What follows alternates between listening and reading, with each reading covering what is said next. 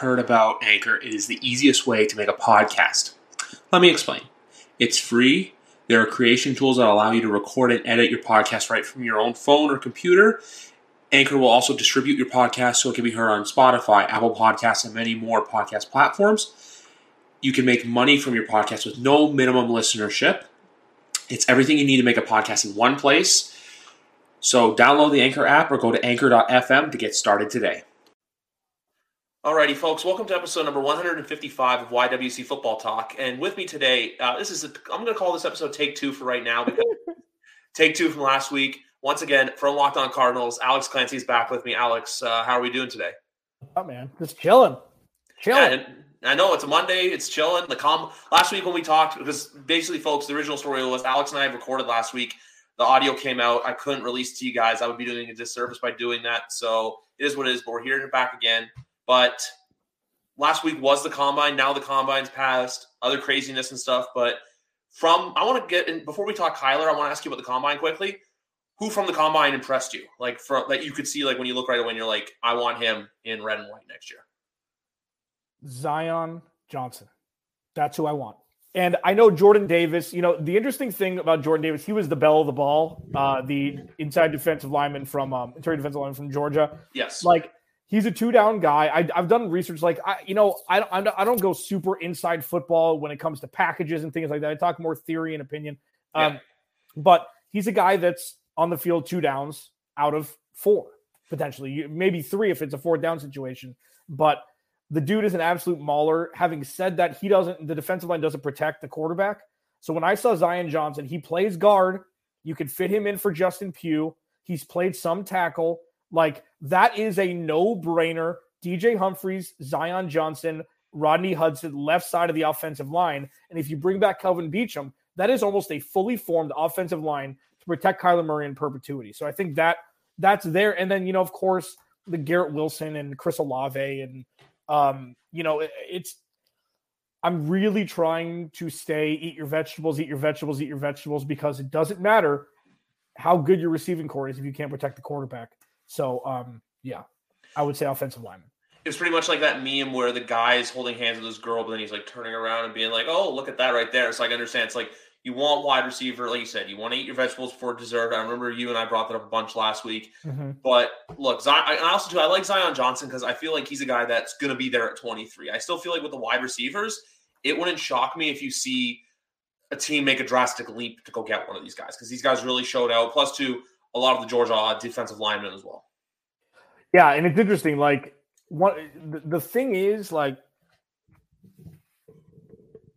there are very good wide receivers in this draft, and there are a bunch of really good wide receivers in this draft. So it's yeah. like, do you want to use your first round pick on a potential Jalen Reagor or Denzel Mims?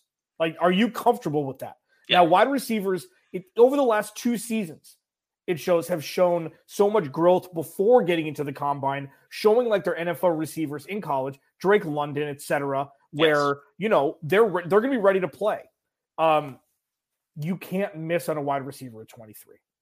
Like if you draft a wide receiver at 23 and it's and he's a you know, proverbial bust, that brings you that not only doesn't better your lineup, it doesn't better protection for Kyler Murray. It takes you a step back into the Steve Keim special of not being able to utilize a first round pick to the Cardinals' advantage. So I think the margin for error is not as razor thin if you draft an offensive lineman than it is if you draft a wide receiver and he just doesn't work out at the pro level. Exactly, exactly. And plus, two, with wide receiver the last couple years, we've seen there's going to be guys available day two that can come in and fill your lineup. Like, look at guys like Tee Higgins, like a Michael Pittman Jr., a wide receiver I'm particularly fond of. Even last year, Elijah Moore with the New York Jets. There's so with a team like yours with the Cardinals case, I feel like, yeah, you can get an offensive lineman day one. He's going to come in, he's going to make a starting impact right away. And then you can get a guy who can come in on day two that you can do the same sort of impact. Because we obviously saw the Andy Isabella's requesting a trade. The Christian Kirk situation, we don't know exactly what's going to happen there, but you need someone who I feel complement DeAndre Hopkins. And at the same time, too, I don't know how comfortable you are taking on Rondale Moore, more of a wide receiver two, or if you still feel like he's the wide receiver three on this roster. Yeah, it's interesting. That that's that's a good point because um, with Rondale Moore, so Another like day two guy. yeah, but and Rondale Moore had two good games last year. one where he had 11 receptions and under 75 yards. That's the Jarvis Landry in Miami stat line. Like, um, and he had a, he had a bonkers game against Minnesota. So, just like what the Cardinals should be doing with, with and it's yet to be determined yet, should be doing with Zaven Collins and Isaiah Simmons, looking at what happened with Haason Reddick in his last year where he flourished and then went somewhere else right when they found the right spot for him. They need to figure that out with Rondale Moore instead of seeing a Christian Kirk career where Christian Kirk then goes to go somewhere else and will probably thrive. They need to figure it out now. And if you can bring in a wide receiver in the second round, or if you you know sign one in free agency, you could maybe move Rondale Moore into that full time slot role where he could just run rough shot against linebackers and DBs who will never be able to catch up to him because he's so fast. But if you're going to use the behind the line of scrimmage crap is the only way you're going to use Rondale Moore, it's a fool's errand. You know, so it, they need to see what they've made mistakes with. It, you know, haven't capitalized on as quickly as they should have with the likes of Haason Reddick and, and Christian Kirk, and utilize that so it's not another cautionary tale with the two linebackers and wide receiver they have now, respectively.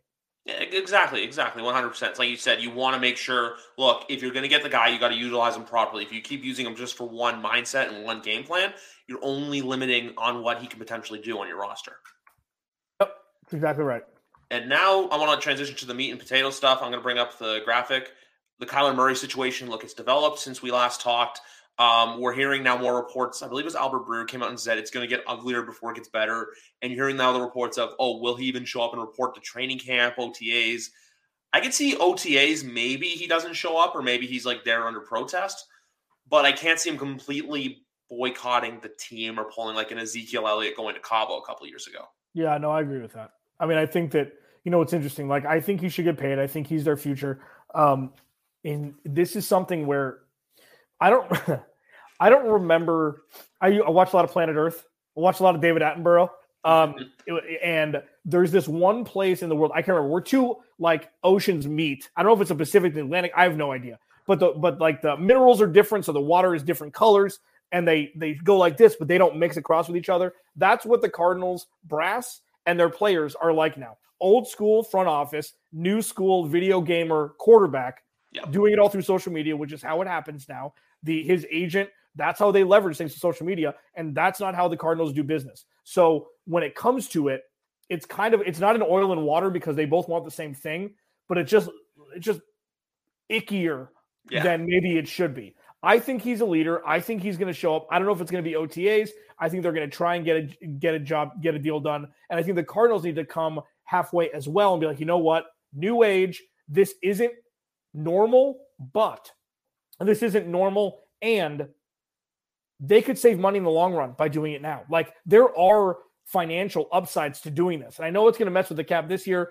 If anybody thinks that the salary cap is a hard cap, even though it's technically supposed to be, it, it, that, that's a fool's errand thinking that. Because they can make anything work. Dummy years signing bonus you know whatever it is they can make it work. So do i think it's going to be smooth? No. Do i think he's going to be playing with a new contract by week one of 2022 yes Exactly. I feel like he will have that new contract. I feel I feel the exact same way. I think this is going to get done. Um, I think in an ideal world, they're going to try to get done though before the draft, before they go. Well, not they go to Vegas, but the draft goes to Vegas, which is, in, I believe, seven weeks from now, which is kind of crazy to think about. Um, but yeah, for the most part, look, they got to realize he's the leader, he's the future. Look, we do things one way, he does things another way. But yeah, you're right. You got to come in the middle and you got to agree upon things because they realize, look, he is the one guy that you can develop in house. And we all know the Cardinals have struggled when it comes to developing in house quarterbacks. We know the Josh Rosen experiment, John Skelton, Kevin Kolb, um, Matt Leinart's another name that comes to mind. All names that uh, I remember you were saying last week, and I stored up here. But um, for the most part with this team, though, no, it's you're right. You real, you're realizing you're at a point too where look, the Rams, who knows how much longer they're going to be this good for because of trading all their draft capital. The Niners, we'll see what they are, and the Seahawks, I still believe they're headed towards a rebuild, even though I feel like they're not. A, they don't want to admit it. So I feel like, look, lock your quarterback up, and the rest will fill itself in. Yeah, you know, you you, you hope that that's going to be the case. There's a couple things yeah. that it will lend to tangentially. One, if you have a quarterback that's locked up, wide receivers know who the quarterback's going to be. And you have, you know, running backs and whoever, whatever they're going to do, an offensive lineman and, you know, defense. You know what? I want to play defense for that quarterback. Because yeah. Kyler's shown, I call them oh my God moments where you know what he's capable of. Okay. And you he's strung together enough oh my God moments where it's like, okay, he's gonna be around for a long time. You know? And when it comes to the other thing that's important is him signing a contract shows a unified front. And I feel like that, and I know that this is super cliche, but owner, GM, star quarterback, all on the same page. That's a good thing for a team that has kind of had a tough go the last two ends of, of two seasons. It's like, you know what? Yeah, we had a little a little tiff. We are all together now. We are all moving forward together, and we are ready to win. Who wants to come play with us? I, I, feel the exact same way just because, look, I know from experience, I've told you last week, I'm a Pats fan, and I know through readings now and stuff through books that have come out that the Pats had the similar thing where, look, you had Kraft, you had Belichick, and you had Brady. All of them at times they had rifts with each other, Kraft and Belichick, Belichick, Brady. Look, there was times where it's even more of a, working relationship than a whole, you know, coach to player relationship. But they managed to, you know what, say, hey, let's get this all together, let's make everyone happy, and let's go out there and win. So when you have everyone like that on the same page, like we're seeing it right now too, with for example, uh, the Clark Hunt, Andy Reid, Patrick Mahomes they're all on the same page. They're all clicking, and now every NFL team is trying to follow that module to where they know, hey, if we can make everyone in-house happy, it's only going to lead to on-field success. Because I still feel like off-field troubles are very underrated when it comes to how much it can truly affect a football team. I still think, don't think it's talked about enough. Yeah, no, it's true. I mean, you know,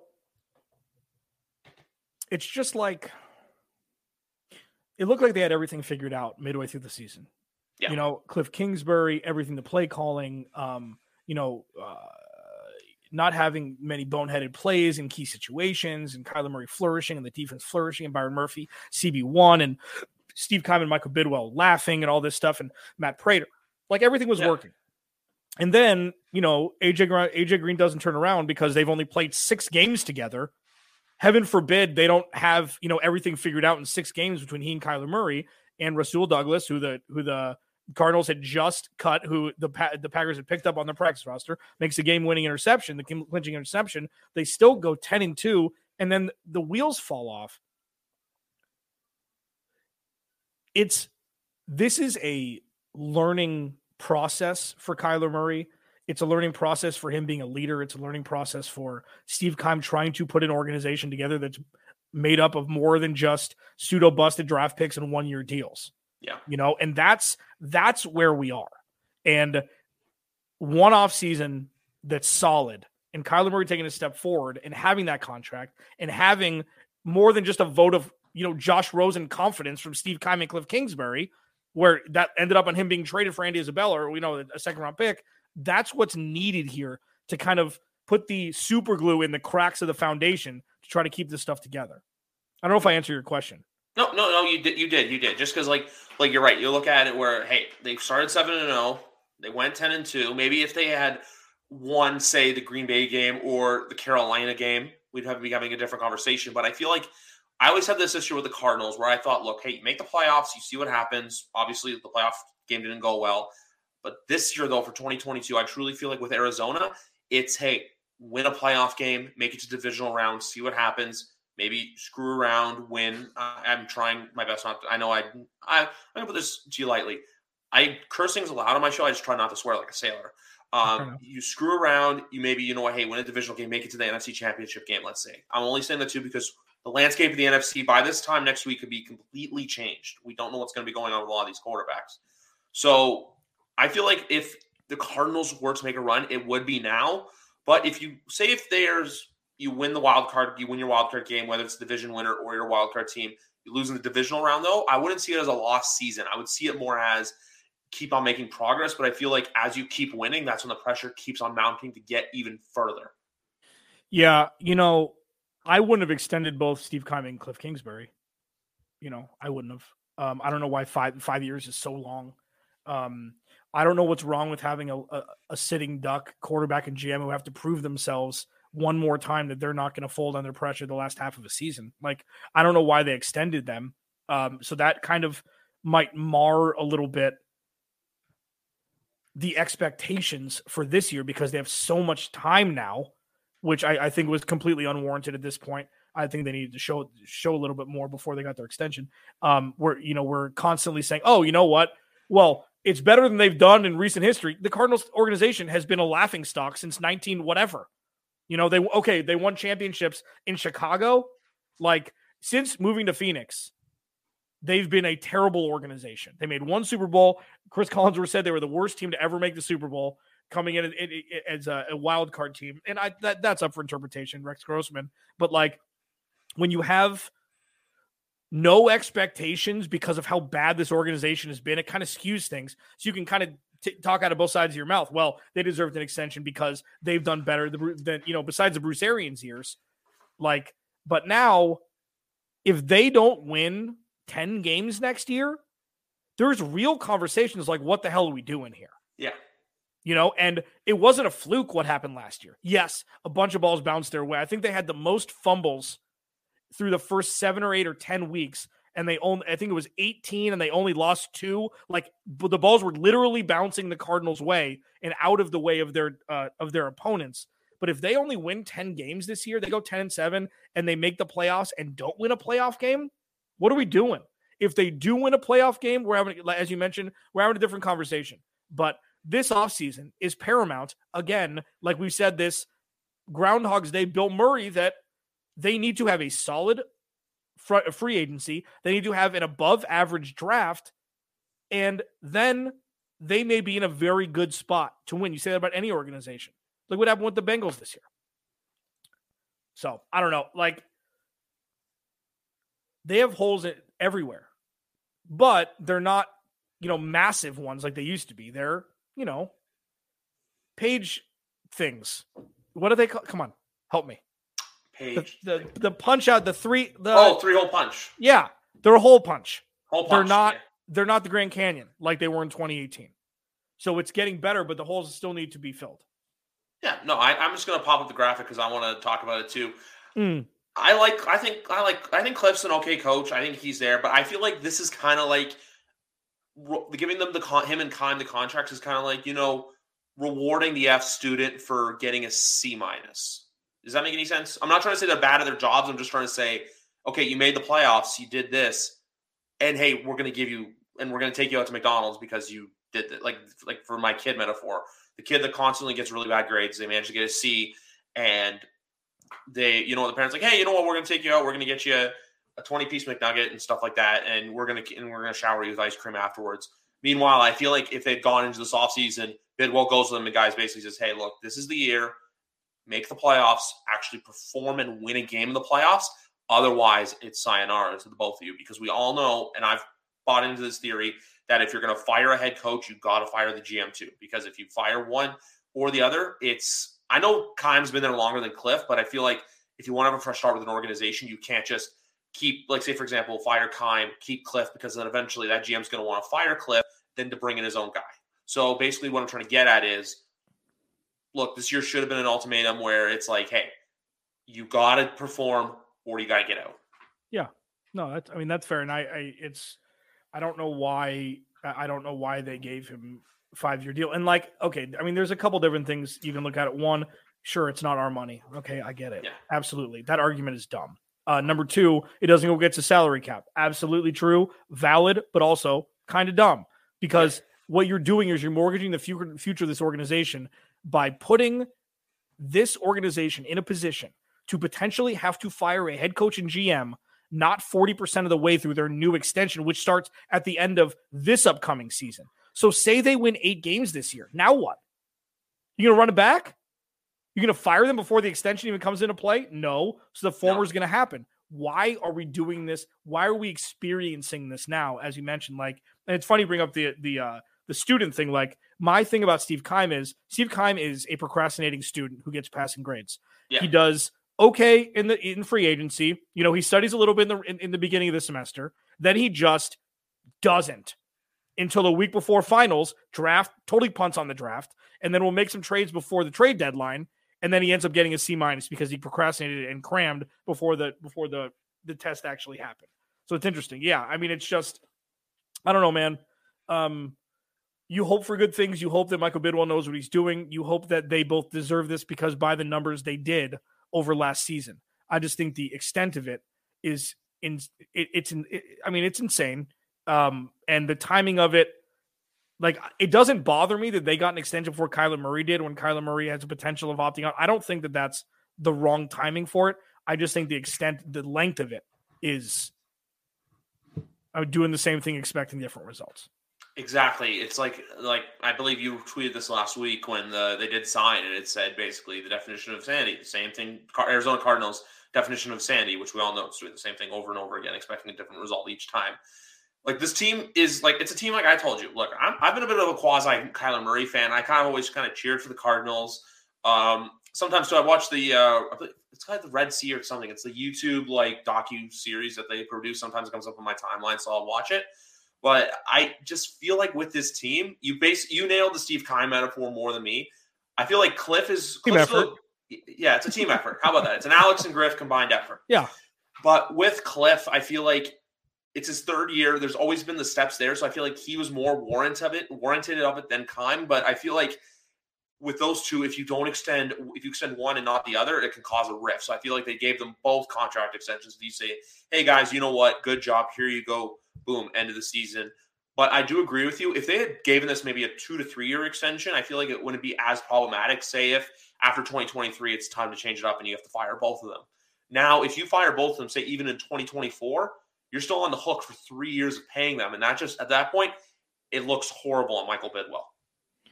Yep, it does. Now, you know,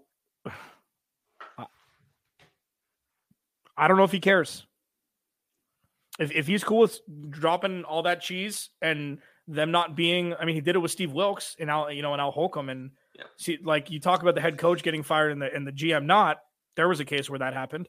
Um, you know, it's, it, and and that would have been the time to fire Steve Keim was after the 2018 season. The fact that he lived through that, I mean, he's going to get. I call it the Bill Self contract. Bill Self gets investigated, you know, in in some sort by the by the FBI for you know uh you know tampering and, yeah recruit, recruiting issues, and he gets a lifetime contract with Kansas.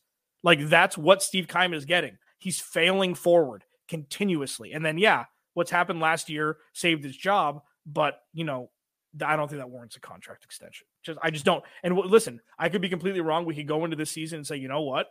Wow, he's really changed.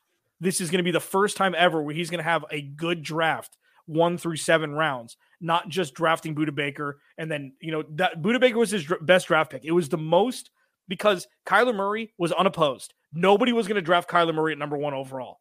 I don't understand why people don't understand that. Budda Baker, he traded up to the top of the second round to get Budda Baker because he went after a guy. And that was the only really good. DJ Humphries was a good draft pick too, but that was the only really, you know what, Stevie baby, that was the home run that means that shows why you're the GM here. That was the only one he's really ever had. If you look at it, the only eye-popping draft pick he's ever had was Budda Baker. That's something crazy to think about because you're right. 2013. Like, yeah. Yep. 2013. But even to with DJ Humphries, it was it was one of those deals where he didn't work out. He was he was fine in his rookie deal, but it was his when he got his second contract is when he started to play better. So it was one of those picks where it's got a bit of an asterisk on it because even if you still if you look at Keim's draft history, up until Kyler Murray and Isaiah Simmons, the first round wasn't exactly all peachy. Like there was a lot of every single no, it was terrible. Was, it was terrible. Like Jonathan yeah. Cooper was the first one, but then again, he, they're not the only team to have struck really out in 2013. No, yeah, that's what I'm saying. Really 20, yeah. Oh, sorry to cut you off, but 2013's got like that asterisk on it where it was like purely offensive linemen and like defensive linemen and guys who aren't even in the league anymore. Yeah, and I mean, on top of that, like I mean, Jonathan Cooper had a compound fracture of his of his leg, so it's just like, well, if he could have been good, and he wasn't. I mean, he was a journeyman. He went. I don't even know. I can't remember where he went. I think he went to Miami. I think he went to to Dallas. he was in Cleveland for ten seconds. So, yeah, I don't know. He was on the other side. Fun fact: He was on the other side of the Chandler Jones trade to Arizona. Oh, there you go. Yeah, there you go. Yeah. He played for us for a little bit, and then he kind of just decided, mm-hmm. like, or not decided, like, I think we just ended up cutting him or something. And then I remember him having a cup, cup of coffee in Cleveland. Uh, is the best metaphor. Um, but with free agency a week away, is there like one piece you're looking to add, or is it more or less just uh, you know, plug the holes where need be, or is there like a certain player you're eyeing where you're like, I want to see him the, on the field in Glendale come September? I mean, just no. I, I don't like. I just I, like. There, there's not a well. Okay, so there's Yeah. one, and this is just this is because I've loved this player forever, and I think he'd be a great addition to this team. Is Jamison Crowder, and the reason why is he would he's a he's a, a Steve a, a uh, Kyler Murray special. Like he's a shortened route version of Christian Kirk. And the only thing is, like with Rondale Moore, like he would be an ancillary piece. He wouldn't be the big get. Obviously, he's not going to garner that much money.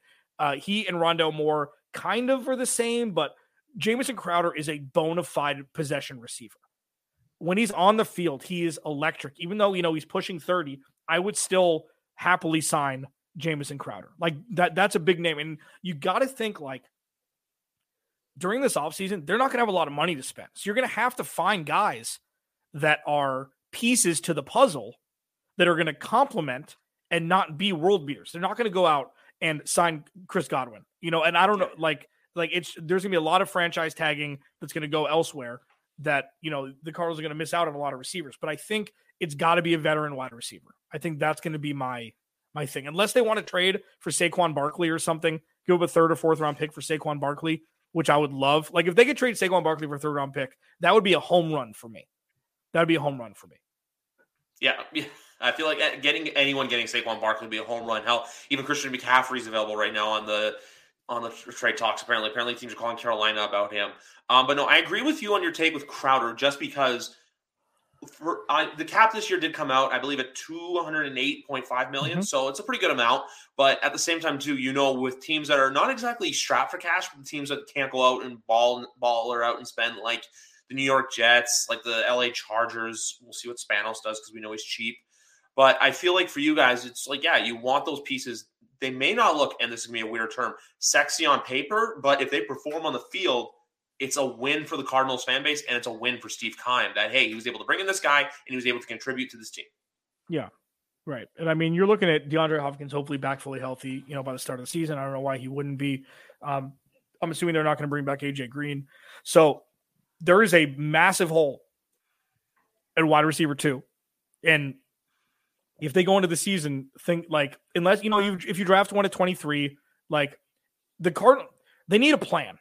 Yeah. And I don't know what the plan is, even if it's a terrible plan. I just hope they have a plan to execute. Like, I, I go back and forth, and I've got Bo Brock, my co-host. Um, he he and I go back and forth. Like, do the Cardinals need to double up hard? Like, do they need to sign a blue chip, say wide receiver, hypothetically Yeah. speaking, sign a blue chip wide receiver, and then draft Drake London at twenty three? Like, do they? Because the Cardinals don't have a strength, aside from safeties. Like Jalen Thompson, and Budda Baker are, if not the best one-two punch at safety, top three in my estimation. Okay, they don't have a strength otherwise. It's not wide receivers. It's not running back. It, it's kind of offensive line. It's not interior defensive line. It's not cornerbacks. It's not linebacker. Like, where is it? So they need to figure out are you going to fill a bunch of different holes or are you just be like, you know what? This is the part of this team that opposing teams will fear. And they can do both. They just need to have a flipping plan and execute it. Basically, what you're trying to say is you don't want to have the plan where you throw shit at a wall and expect it to stick. You need something where you know what you're gonna. You need to just get a plan, tape it down, and be like, "This is what we're doing. This is what we're going to go by. We're not going to go off our draft board." Because that's the other point I want to make about Crowder, fantasy darling, by the way. Yeah. is like fantasy football drafts because obviously, look, I believe I'm going to guess you do fantasy football. I'm a big fantasy football guy. I mean, anyone who watches the NFL, look, you should be doing fantasy football. That's my that's just my take. Um, it's like when you want when you see a guy that you want, and then he gets taken like three picks before you, so you have to scramble, and then you just get someone, and you're like, hey, you know what's a good substitute, and then that player doesn't work out. That's what you need to avoid if you're the Arizona Cardinals. Basically, what I'm Yeah. saying is Steve Keim, don't panic under pressure if a player that you want to draft gets taken and make a move that you're going to regret, aka what the Packers did with um, Jordan Love because Brandon Aiyuk went the pick before. Yeah. Yeah. You know, it's, I mean, this is again definition of insanity. Like if if if they can target somebody like Steve Keim, you know, I, I've given him a lot of flack, and I think rightfully so. I mean, I've it, it's he needs to stop thinking he's the smartest person in the room and show that he is. Because the Zaven Collins pick, we'll see. You know, we'll Yeah. see. Um, ain't nobody else targeting Zaven Collins before the Cardinals. So that reach, and I know they only have a first round pick, and I know that you know he's not going to be there in the second round. Like I understand all of that. I that computes. I get it. And the Cardinals didn't need a linebacker. They needed an offensive lineman. They needed a corner. You know, they needed other things. And Steve Keim was like, nope, we're going to take a six-four guy. We're going to move him inside. We're going to put him next to a, a second year guy who really never played inside. Um, and we're going to do something that's never been done before in the NFL, and we're going to make it work. And guess what? It hasn't worked. So what he needs to do is look at his roster, be like, what's the most important piece of this roster? Kyler Murray. Awesome. How do you make sure Kyler Murray plays the best to his ability? You protect him. And that's why it's that's why I'm so hard-headed on the fact that you find an offensive lineman that you were supposed to do 2 years ago. This is still like this is back taxes this is back pay from what was supposed to happen 700 days ago.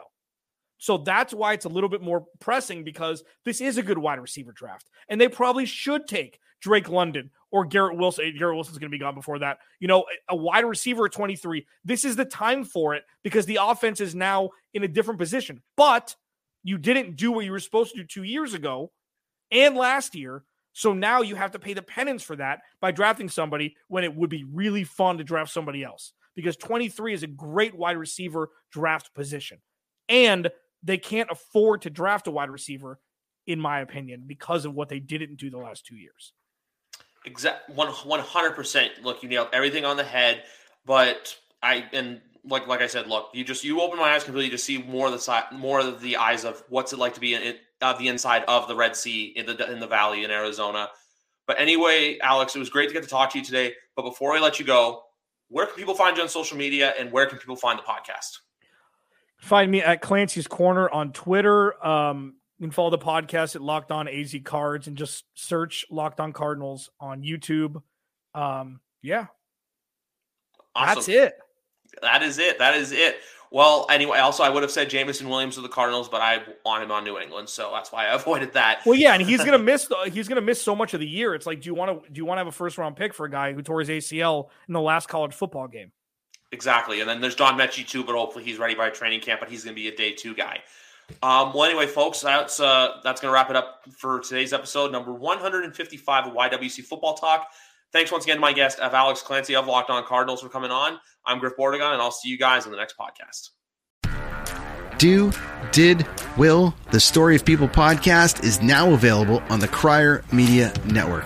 The first five episodes are here and feature some incredible guests that fit into one or all three of those categories. Ready? Tara Sloan from the San Jose Sharks, Undercurrent podcast at NBC Sports. Marianne Iverson from Iverson Voice and the Let's Take This Outside podcast to talk about the world of outdoors as well as voiceover land. Ariana Hunsicker, future Canadian Paralympic swimmer, already winning tons of awards for this country. Scott McGregor from the Hot Wallet podcast to dumb down the world of crypto, Bitcoin, and NFTs so you don't have to. And Jackie Holowati from Climate Pledge Arena in Seattle, Washington, the first net zero carbon certified arena on the planet. Wherever you get your pods, wherever you watch your pods, and on the Crier Media Network. I'm Jeff Woods, and I'm shining a light on music and the rock stars who make it. He just was one of those people. He, he stood out. He was a magic guy. He really was a magic guy. All, we all have faults. He had the same amount of faults as we all have. This was before Led Zeppelin. Robert was full on. I mean, he was Led Zeppelin without the band behind him. He had the hair, the jeans, the whole thing, you know. And he was amazing. The Records and Rockstars podcast, heard around the world and yours to hear wherever you get podcasts. All the episodes from JeffWoodsRadio.com.